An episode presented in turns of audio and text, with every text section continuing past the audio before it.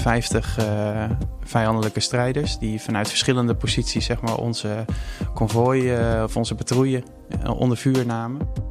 Nou, wij noemen zo'n box waar je dan in zit, noemen wij de killbox. En dat is niet voor niks. Bij elke beslissing die je neemt, kan dat iemand zijn leven kosten. Als we bij een kruispunt komen, dan heb ik de ergste situaties die op dat kruispunt kunnen gebeuren, heb ik in mijn hoofd al doorlopen. Maar op het moment dat je links zegt en het gaat mis, zou ik de enige zijn die me echt verantwoordelijk moet voelen.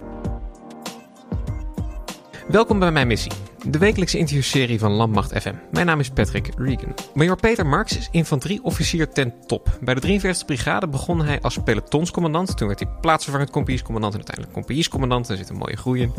Uh, en in die periode is hij drie keer uitgezonden geweest. Tweemaal naar Afghanistan en één keer naar Irak. En uh, voordat we ingaan op die hele infanterieloopbaan, uh, allereerst welkom Peter. Dankjewel Patrick. Je zit nu op het ministerie in Den Haag. Klopt. achter een bureau, naar een computerscherm te kijken. Doet dat pijn de hele dag? Nee hoor, zeker niet. Nee, het is uh, zeker. Het is even wennen. Uh, op het moment dat je dat voor, voor het eerst doet, dat is niet helemaal waar natuurlijk. Want ook als commandant zit je tegenwoordig in de moderne tijd ook al wat tijd achter een computerscherm. Maar beleidsmatig werk is toch wel wat anders. maar ik geloof ook, en ik voel dat ook, dat het echt meerwaarde heeft om zeg maar de operatie en beleid, beleidsfuncties met elkaar af te wisselen. Dus ik heb nu heel veel in mijn huidige functie aan het feit dat ik een operationele achtergrond heb. En als ik hopelijk straks weer een keer terug mag naar, naar de operatie, dan heb ik ook heel veel aan mijn beleidsmatige ervaring. Omdat ik weet hoe beslissingen tot stand komen um, en waarom de dingen zijn zoals ze zijn. Dus ik geloof dat het elkaar versterkt. Maar je ambitie en uh, je wil is toch wel om weer terug te gaan naar de infanterie inderdaad. Ik hoop, ik hoop dat ik in de toekomst uh, operatie en beleid met elkaar kan af blijven wisselen. Dus ik hoop zeker uh, straks weer als operationeel commandant functies te mogen doen, zeker. Wat is het aan het operationele dat zo aanspreekt? Is dat door het bos rennen? Is het... Nou, voor mij is dat hoofdzakelijk het leiding geven aan uh, veel mensen. Um, dus uh, in mijn geval natuurlijk met name binnen de, binnen de landmacht. Maar uh, wat je meemaakt als commandant en wat je kan betekenen voor je mensen, daar haal ik in de praktijk zo ontzettend veel voldoening uit. Um, dat, dat, dat mijn hart daar echt ligt. Dus dat is gewoon het mooiste wat er is in mijn ogen. Is dat voor bijvoorbeeld militairen uh, in jouw ogen anders dan dat het in het bedrijfsleven zou zijn? Is dat een andere relatie die je misschien ook hebt tot je personeel, je manschappen? Nou, kijk, de taakstelling is natuurlijk anders. En in sommige gevallen, en daar gaan we het misschien straks over hebben, maar zijn ook de gevolgen van je beslissingen kunnen heel anders zijn dan in het bedrijfsleven.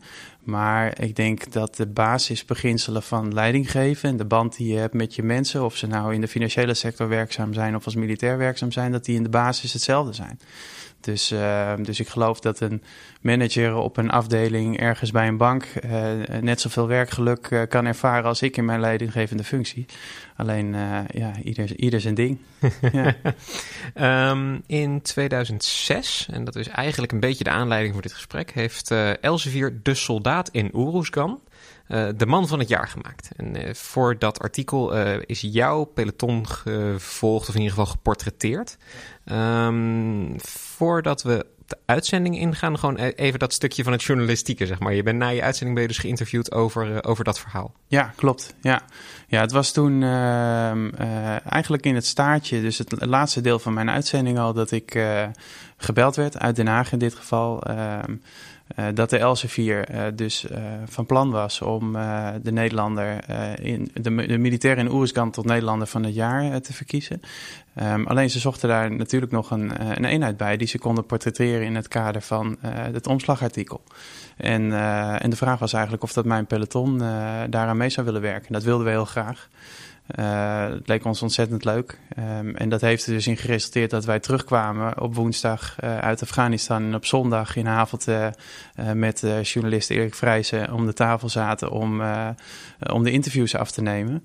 en uiteindelijk resulteerde dat in een artikel wat voor ons tot de dag van vandaag ontzettend waardevol is. En een heel mooi portret is van, van een bijzondere periode in ons leven bijzondere periode. 2006 was ook een uh, heftige, bijzondere periode in Afghanistan. Kun je uh, iets vertellen over die uitzending? Misschien een beetje hoe het is gelopen, wat de situatie toen ook in Afghanistan was en wat de Nederlandse rol daarin, daarin was. Ja, kleine geschiedenisles misschien. Ja, kleine geschiedenisles. Ja, en ik zal hem op persoonlijk niveau uh, houden.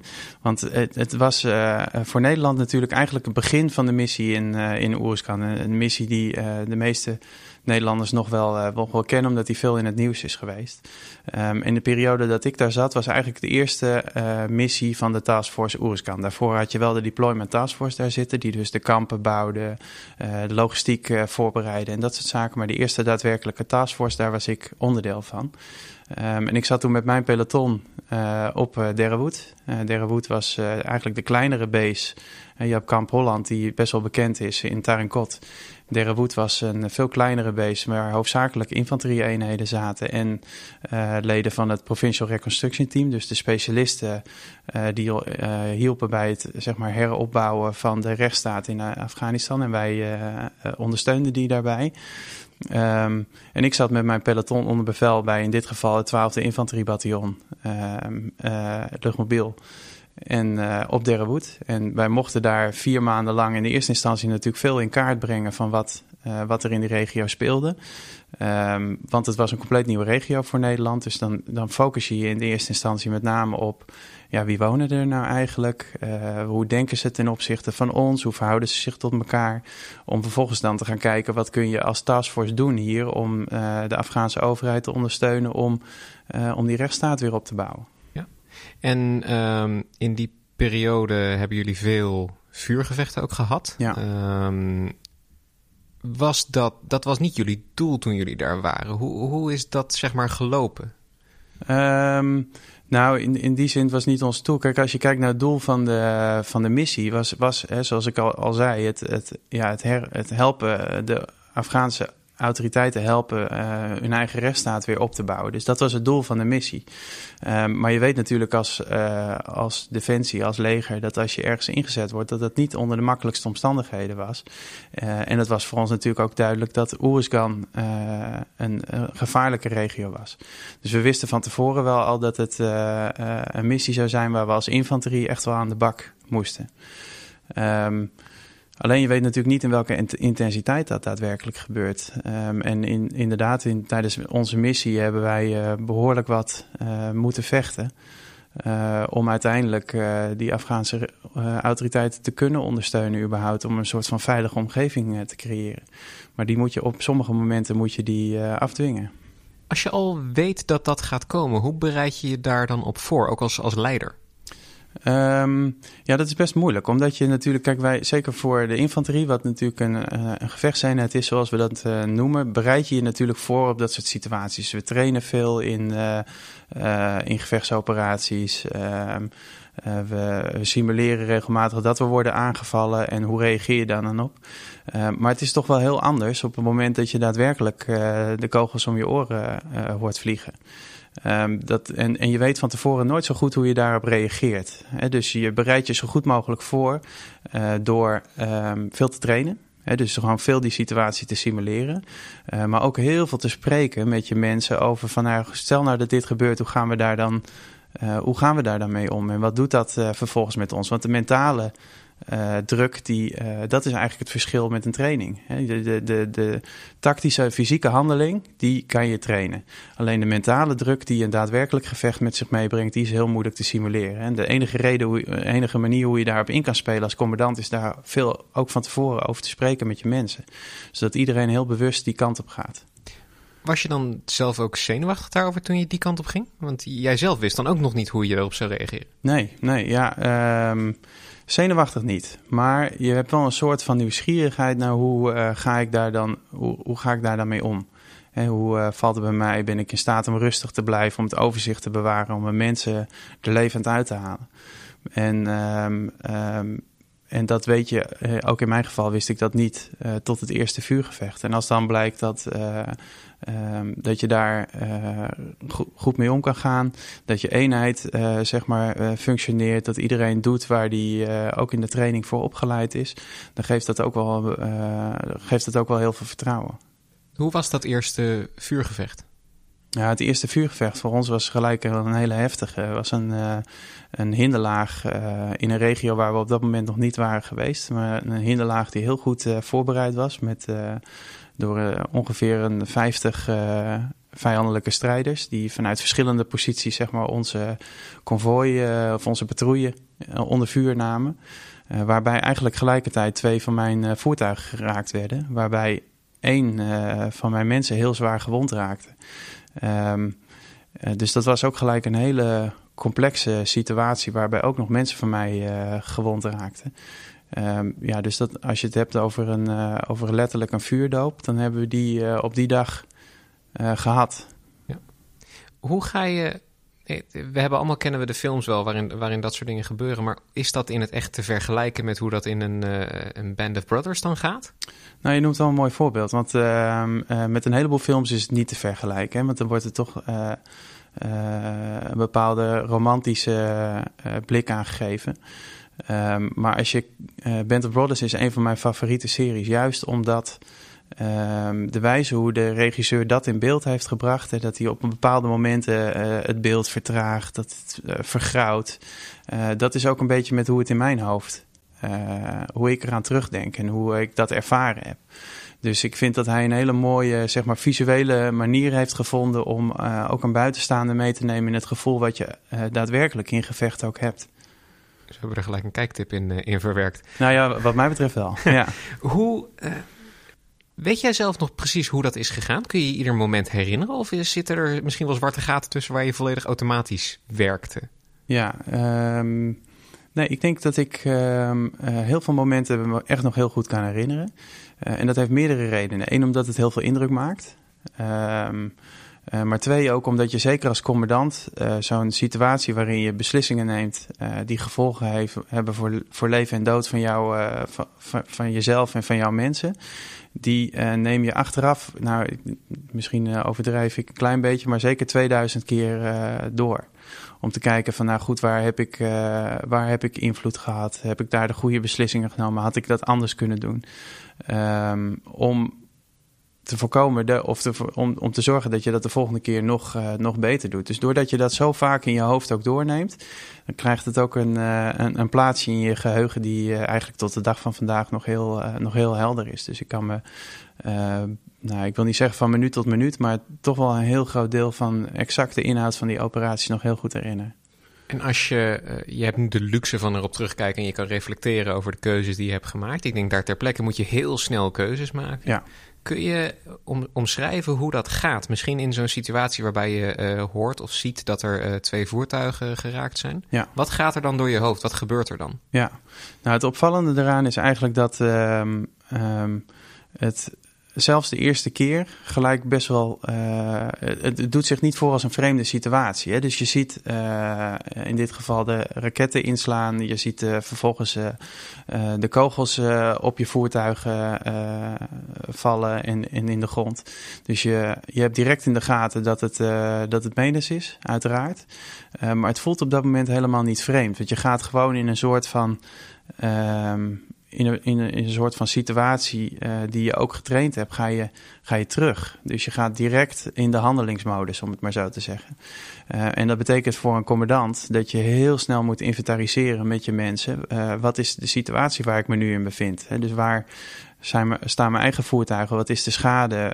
waar kan ik mee manoeuvreren? waar zit de vijand? wat gebruiken ze om op ons te schieten? En vervolgens, wat, wat, zijn dan, wat ga ik dan nu doen? En wat zijn de handelingsmogelijkheden die ik heb? En uh, dat is een uh, samenspel tussen in dit geval mij en de commandanten onder mij, en mijn groepscommandanten. Uh, die je ook door heel veel training zeg maar bereikt. Is dat je met, met hele korte zinnen, korte ehm, aanwijzingen heel snel de situatie in kaart moet brengen. En dan heb ik het over, um, over seconden eerder dan minuten dat je dat moet doen. Want je eerste handeling spreek je met elkaar af. Op het moment dat je een operatie ingaat, dan doen wij wat we noemen een bevelsuitgifte. Dus dan deel ik met mijn mensen hoe ik graag wil dat die operatie plaatsvindt. En nemen we ook altijd met elkaar uh, worst case scenario's door, zoals een hinderlaag bijvoorbeeld. Uh, waarin we dan met elkaar afspreken hoe de initiële reactie gaat zijn. Mm -hmm. uh, in het geval van de hinderlaag waar ik het zojuist over had, dan hadden wij best wel een hoop uh, medische voertuigen bij ons. Medische voertuigen zijn niet bewapend. Mm -hmm. uh, dus dat betekent dat voor mij de prioriteit was, als wij in een hinderlaag lopen, um, een, de positie van een hinderlaag bepaalt de vijand. Hè? Want, en dat doet hij op een situatie dat hij Ehm, echt in het voordeel is van jou. Ook in deze situatie zaten zij op hoger gelegen punten uh, naar beneden op ons te vuren. En dat is voor, als je het vuur ontvangt, in dit geval, is dat een hele vervelende situatie natuurlijk. Nou, wij noemen zo'n zo'n box waar je dan in zit, noemen wij de killbox. En dat is niet voor niks. Hè. dat is dus de, de, de, locatie waar je zo snel mogelijk weg wil zijn. En ik wilde dus zo snel mogelijk die geneeskundige voertuigen uit dat uh, uit, die uit dat scenario hebben. Die zouden begeleid worden door het eerste infanterievoertuig wat vrij was. En dat gebeurde ook. Dus die handeling die heb je. En vervolgens moet je als commandant dus aanwijzingen gaan geven. Manoeuvreren, zoals wij dat noemen. Om te kijken uh, hoe je zo snel mogelijk één, in dit geval de gewonde uit zijn voertuig kan krijgen. Hoe je al je voertuigen met die uh, box uit kan krijgen. En vervolgens ook de, de vijand, noem ik het maar eventjes, maar de, jouw tegenstanders uh, kan aangrijpen zodat je je los kan maken. Als je dan zo'n uh, zo'n afweging en zo'n besluit neemt, hoe gaat die communicatie dan? Je zei hele korte zinnen, maar ik, ik kan me daar ook niets bij voorstellen van wat je dan roept tegen iemand. Is het ga daar naartoe of? Um, nou, zo, zo, zou het kunnen zijn. Ja, we werken natuurlijk met uh, radio, uh. Dus in principe staan alle voertuigen, in dit geval van diezelfde hinderlaag waar we het zojuist ook over hadden, had ik 14 voertuigen bij me. Die staan allemaal in rechtstreeks contact met mij als commandant in dit geval. Um, en dat betekent dat um, ik enerzijds heb wat ik zie. Want ik zit er natuurlijk middenin, dus ik zie uh, de dingen gebeuren. En anderzijds ook berichten van mijn groepscommandanten... die heel kort een situatieschets geven van... ik, uh, zit in, uh, ik, heb zoveel, ik heb zoveel gewonden, dit is de schade aan mijn voertuig. en dan gaat het over op de volgende. Dus hele korte aanwijzingen waaruit ik zeg maar een plaatje moet opbouwen. Ik moet dat bij elkaar brengen en vervolgens mijn plan bepalen. En dan, gaat dat ook, dan kan dat best wel zo gaan zoals jij het nu zegt. En dat ik een hele korte aanwijzing geef aan mijn voorste voertuig van ik wil dat jullie je nu uh, losvechten. Dat doe je met ondersteuning van die twee voertuigen daarachter. Um, uh, en een hooggelegen positie gaan innemen. En op die manier gaat het ook. En dan moet je elkaar wel snel begrijpen. Want er is een hoop chaos op het net natuurlijk. Hè. Er is heel veel verkeer, eh, wat wij dan noemen radioverkeer op dat net. Dus er wordt veel gesproken. Er wordt natuurlijk geschoten op je. Uh, er, is, uh, er zijn gewonden gevallen. Dus dat betekent dat je elkaar uh, heel goed moet begrijpen. om te voorkomen dat je op basis van de verkeerde informatie beslissingen neemt. Heb je fouten gemaakt in die eerste, dat eerste contact?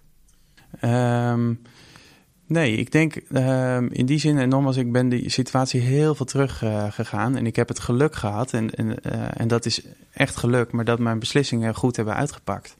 Want uh, kijk, je, je baseert op dat moment natuurlijk de keuzes die je maakt op basis van het beeld wat je hebt opgebouwd. En dat beeld is nooit volledig. Je kan nooit de hele situatie in een paar seconden overzien.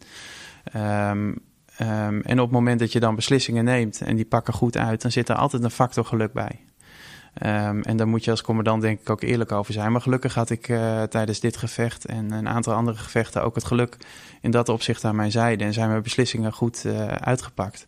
En dat komt ook doordat gewoon mijn uh, mensen onder mij één, heel goed hun werk deden. Maar ook heel goed in staat waren om één, mijn, of mij, zeg maar hun situatie goed in kaart te brengen. Maar ook hetgeen wat ik wilde goed te interpreteren en uit te voeren. Dus het is echt wat dat betreft een, een, samenspel waar de commandant maar een schakeltje in is.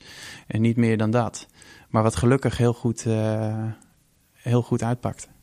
Het was een hinderlaag. Uiteindelijk ben je daar dan uitgekomen? Of versla je dan een tegenstander? Hoe, hoe is dat toen gegaan? Ja, dat gaat eigenlijk uh, uh, beide gebeurd. Dus je, je moet, zeker in dit geval waarin... Uh, de, de, onze zeg maar, tegenstanders heel volhardend waren. Uh, dus het was heel duidelijk dat zij niet uh, zeg maar, zouden terugtrekken totdat ze ofwel ons uitgeschakeld hadden, ofwel wij hun uitgeschakeld hadden, om het maar zo te zeggen. Dus er zou een winnaar uit de strijd komen, want anders was dit niet gestopt. Um, en dat betekende in dit geval ook dat toen wij erin slaagden om de gewonde chauffeur uit het voertuig te halen um, en uiteindelijk het voertuig uit uh, die killzone uh, te krijgen, dat we ook echt het initiatief uh, moesten overnemen.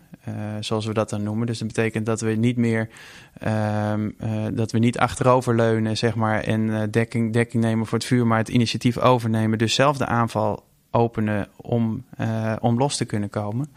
Dat pas toen, wij, toen bleek dat wij een aanzienlijk deel van onze tegenstanders zeg maar uitgeschakeld hadden, dat ze toen pas los gingen laten. En dat wij dus ook toen pas los konden komen uit dat gevecht. En met name natuurlijk om onze gewonden te kunnen verzorgen. Hoe lang duurt zo'n gevecht? Nou, in dit geval, voordat, voordat ik het gevoel had dat we, ehm, dat we echt los konden komen, praat je over een 50 minuten tot een uur. Dan zit je 50 minuten in, in zo'n stressvolle situatie. Ik denk dat je. Uh, er, zal, zullen weinig momenten in je leven zijn dat je uh, zo'n gevoel meemaakt. Ja. Hoe, hoe is dat daarna dan? Ga je dan kalmeren of loop je nog drie uur stijf van adrenaline rond? Ja, ja het is. Um, En wat ik zojuist al zei over het feit dat het heel um, eigenlijk gewoon heel raar gewoon aanvoelt. Hè, op het moment dat je er middenin zit. De tijd natuurlijk ook in bepaalde opzichten heel langzaam gaat, maar in, eigenlijk ook heel snel voorbij gaat. Uh, omdat je zo druk bent uh, met, met je werk op dat moment. Um, merk je dat als je terug bent, als je dus los bent uit die situatie, je, uh, in dit geval onze gewonde was uh, verzorgd en met een helikopter uh, afgevoerd naar het ziekenhuis. Ehm, dan merk je dat langzaam zeg maar, de adrenaline uit je, ehm, uit je lichaam verdwijnt en dat, en dat ook echt de vermoeidheid komt. Maar wat wij doen eigenlijk standaard op het moment dat we zo'n situatie meemaken als dit en we komen terug op het kamp, dan, halen we, dan laten we eerst de boel de boel dan halen we het peloton bij elkaar. Uh, en iedereen die daarbij was. En dan gaan we eerst wat we dan noemen, en dat klinkt heel technisch, uh, een soort debriefing doen. Maar dan gaan we gewoon heel even de situatie doorlopen van wat is er nou allemaal gebeurd. Um, en dat heeft enerzijds tot doel dat we gewoon met z'n allen een soort van common understanding hebben over wat er gebeurd is. Want je kunt je voorstellen dat je achter in de patrouille zit, dat je net iets anders kan beleven als dat je voorin zit of in het midden. En dat is gewoon uh, fijn als iedereen daar hetzelfde beeld over heeft. Maar ook gewoon dat de eerste emoties eruit kunnen.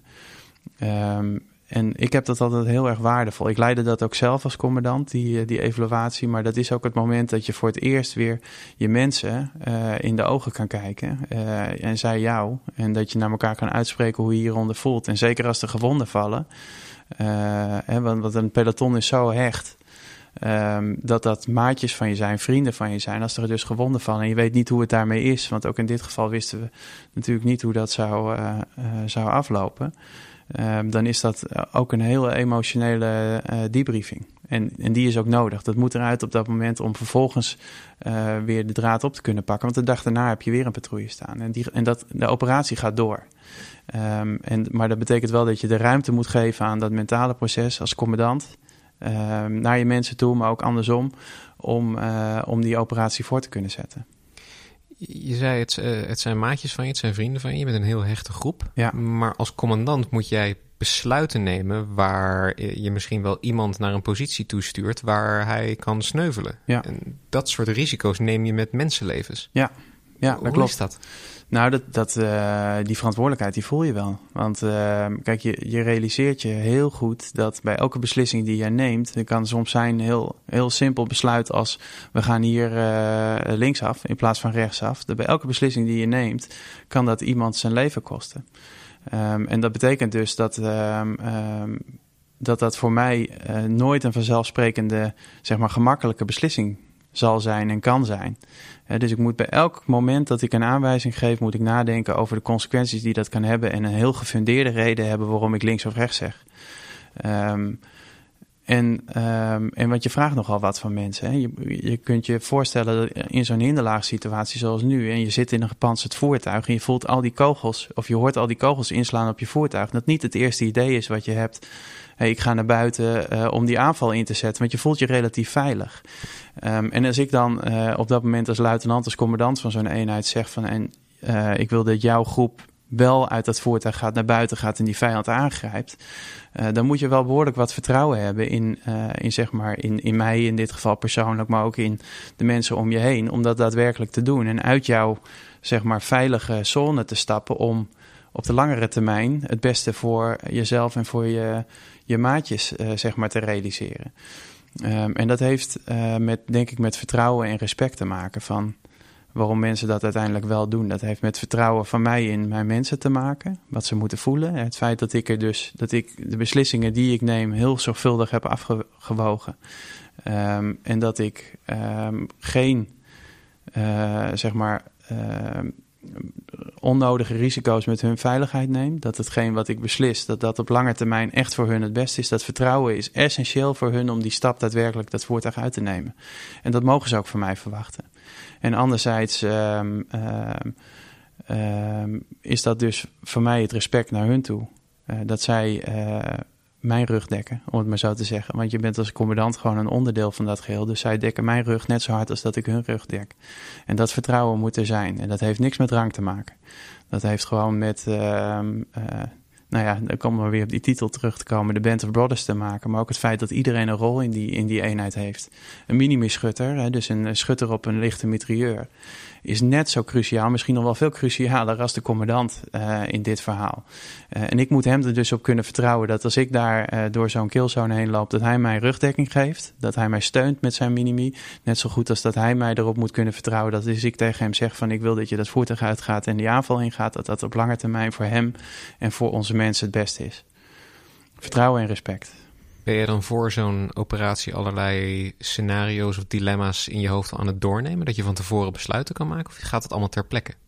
Nee, ja, nee dat, ik ben eigenlijk constant tijdens zo'n operatie ben ik uh, allerlei verschillende wat ifs aan het doornemen. En dat, uh, dat, dat uh, als we bij een kruispunt komen, dan heb ik de ergste situaties die op dat kruispunt kunnen gebeuren, heb ik in mijn hoofd al doorlopen, om het maar zo te zeggen. En dat is niet omdat ik dan vervolgens ook denk dat het ook zo gaat lopen. Hè? Want je kunt die scenario's die zich gaan voordoen of uh, dat een bepaald voertuig geraakt wordt, kan ik niet allemaal in mijn hoofd doornemen. Maar ik heb wel in me, zeg maar, een soort van plan uh, in mijn hoofd zitten. Uh, waar, waar liggen dan de manoeuvremogelijkheden die ik heb? Welke voertuigen zou ik kunnen gebruiken om uh, ons te ontzetten hier?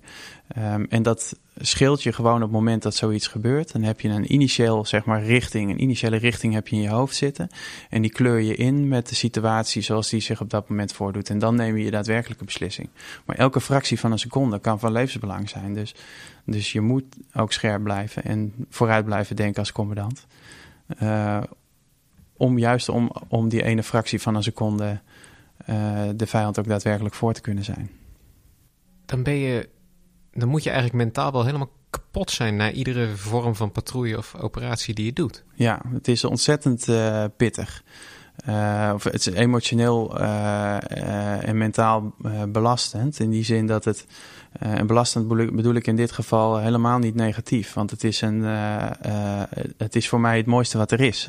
om, om commandant van zo'n eenheid te zijn en deze verantwoordelijkheid te dragen. en wetende dat jouw mensen zich ook verantwoordelijk voor jou voelen, om het maar zo te zeggen. Het is echt het mooiste wat er is. Maar het weegt wel die verantwoordelijkheid op je schouders, die zegt, zeg maar echt tot uiting komt op het moment dat je ook mensen uit je eenheid gewond raken, of misschien wel erger. Um, die voel je dagelijks. Um, en dat kun je best wel lang wegstoppen. In die zin dat uh, gedurende die uitzending ga je gewoon door.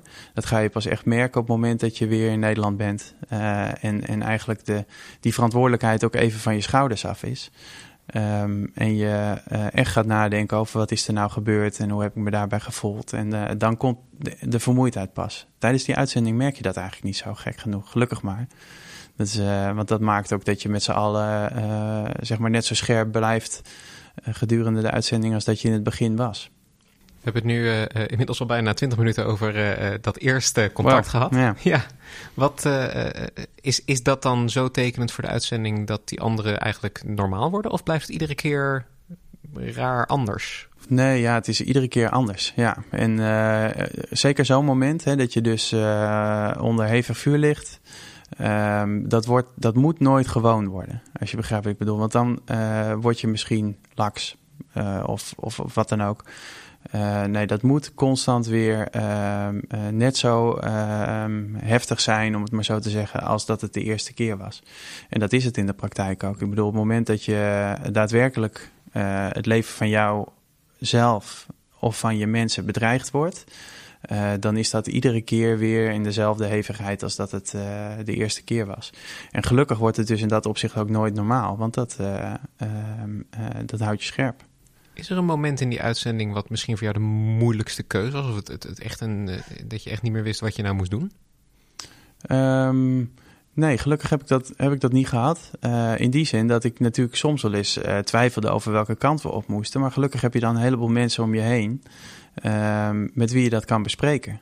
Um, en dan is, het nog, dan is het wel zo dat je, um, zeker tijdens een operatie, is er maar één commandant. Weet je wel? Dus, dus dat betekent dat de beslissing die je neemt, uiteindelijk ben, jij de enige die de volledige verantwoordelijkheid draagt. Althans, zo voelde ik dat. Hè? Dus dat betekent dat je een heleboel uh, mensen om je heen hebt met wie je uh, heel goed kan uh, bespreken, uh, kan doornemen, alle facetten kan beschouwen en vervolgens heel gefundeerd links of rechts zet.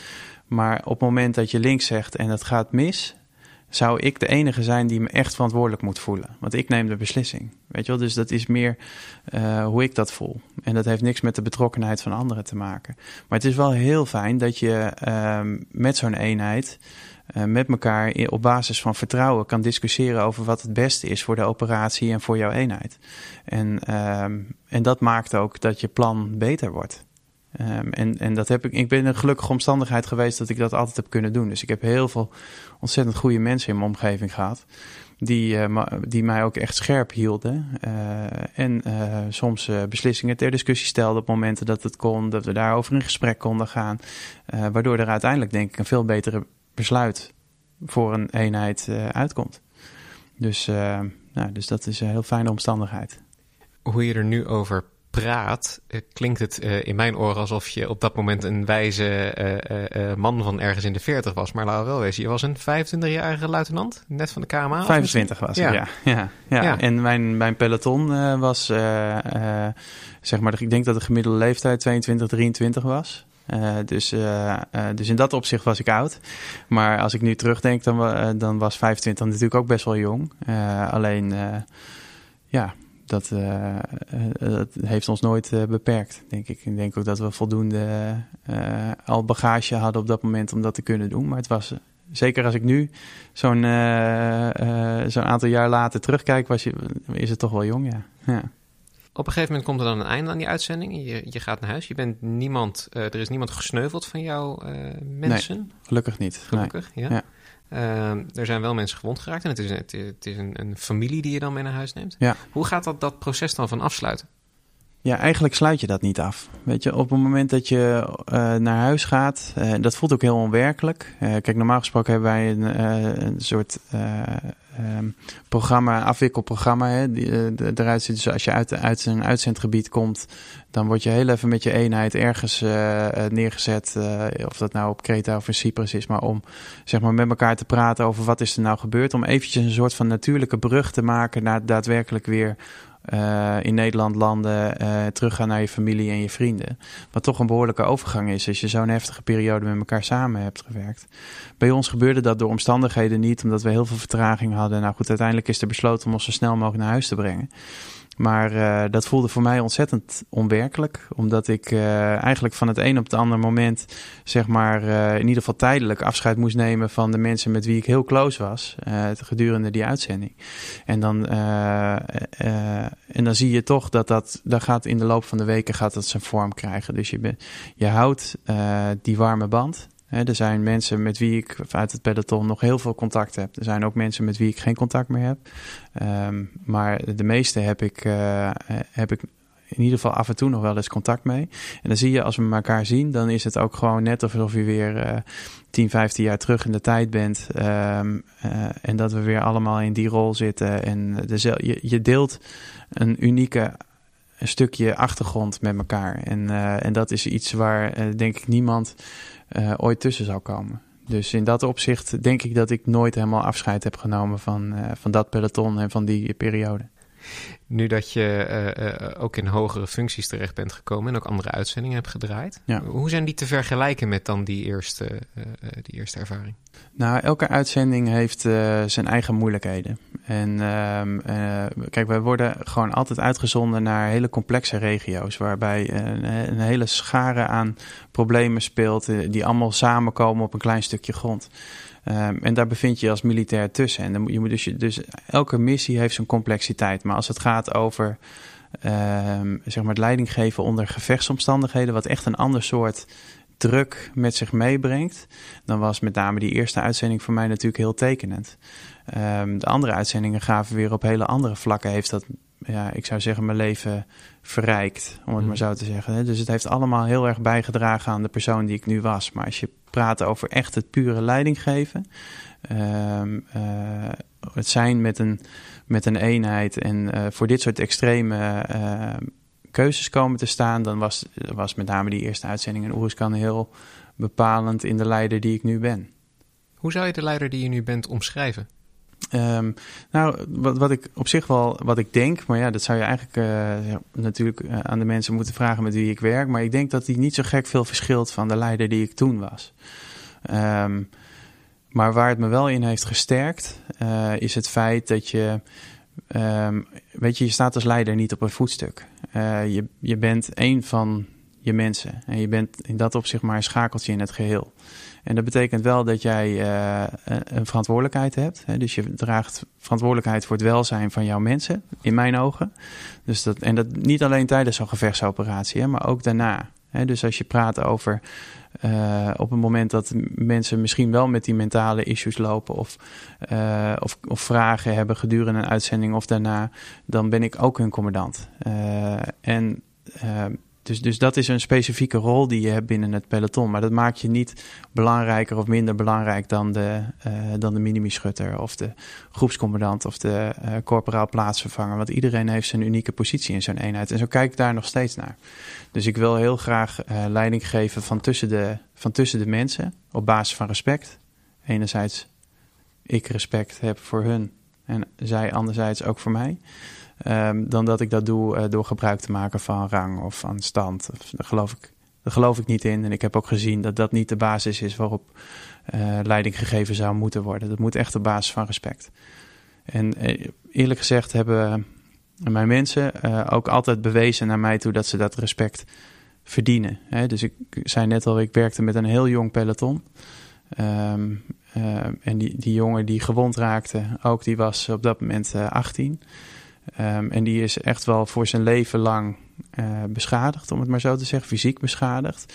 Maar als je ziet hoe hij dat vanaf het begin heeft opgepakt en hoe die positief die in het leven stond, daar heeft hij mij zo ontzettend veel mee geleerd. Weet je wel, het feit dat hij, uh, hij verloor zijn been uiteindelijk, uh, maar eigenlijk nooit bij de pakken neer heeft gezeten en tot de dag van vandaag heel succesvol is binnen Defensie, weliswaar niet als militair, maar als burger ja, dat denk ik dan af en toe wel eens aan op het moment dat ik in een mindere periode zit en denk van nou, als, weet je, als hij dat uh, op die manier kan, waar heb ik het dan in godsnaam over? Dus hij heeft me daar zoveel over meegegeven. En ik denk als je op die manier uh, van elkaar kunt leren, uh, ja, dat, je daar, dat daar ook de basis voor respect ligt het scenario wat we net, uh, of althans de gebeurtenis waar we het net over hadden, was je pelotonscommandant. Ja. Uh, dan heb je 30 mensen zo'n beetje onder je ongeveer. Ja, de, kijk, mijn standaard peloton was uh, eh, 40 man. Um, alleen voor de missie in Oeruzkan kregen wij natuurlijk een heleboel specialisten bij ons peloton aangehaakt. Dus meestal gingen we op pad met 60 tot 80 mensen die onder mijn verantwoordelijkheid vielen. Als je dan doorgaat naar compagniescommandant, dan worden dat er meer. En misschien ja. dat je ooit bataljonsadjudant wordt, dan worden het er nog meer. Dan zit commandant je aan de, help ik. Ja. Uh, commandant, sorry.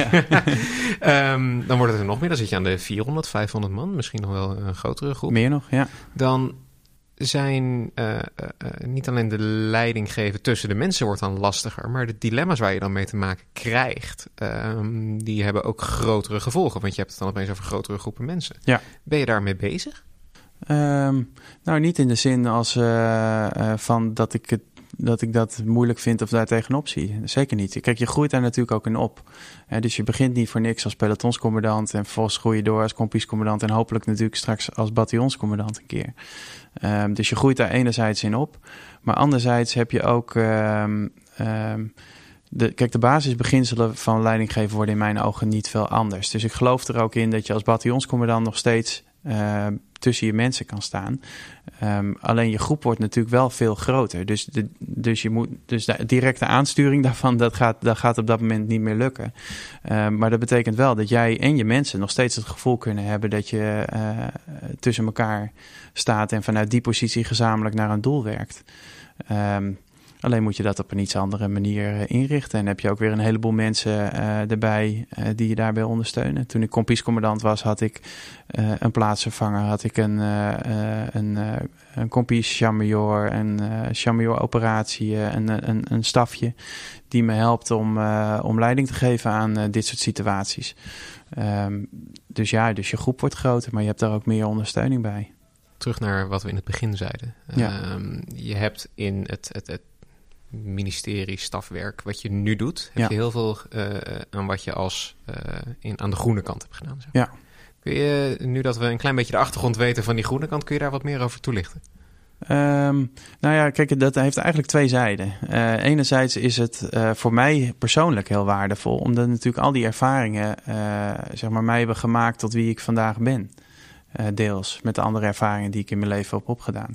Dus dat betekent dat ik uh, uh, dit soort elementen als waar we nu over spreken, zijn voor mij natuurlijk ook heel vormend geweest. Die hebben het beeld van wat ik heb over leiderschap, van de leider die ik wil zijn, van de persoon die ik wil zijn, hebben die voor een groot deel natuurlijk ook gevormd. Dus in, dat, in die zin denk ik dat het heel waardevol is uh, in de positie waar ik nu zit.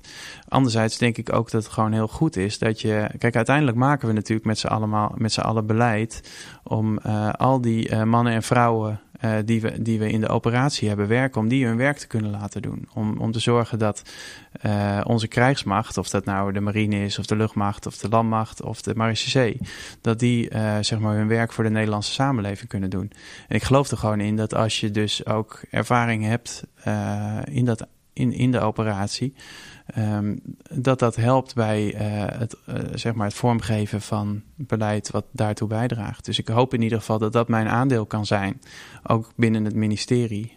Um, dat ik uh, hopelijk een klein beetje ook verbinding kan leggen tussen beleid en uitvoering. Um, en, en die verbinding is er voor een heel groot deel al, maar daar, daar hoop ik mijn steentje aan bij te kunnen dragen. Voor de militair voelt het Haagse als heel ver weg, maar jij brengt het iets dichterbij misschien.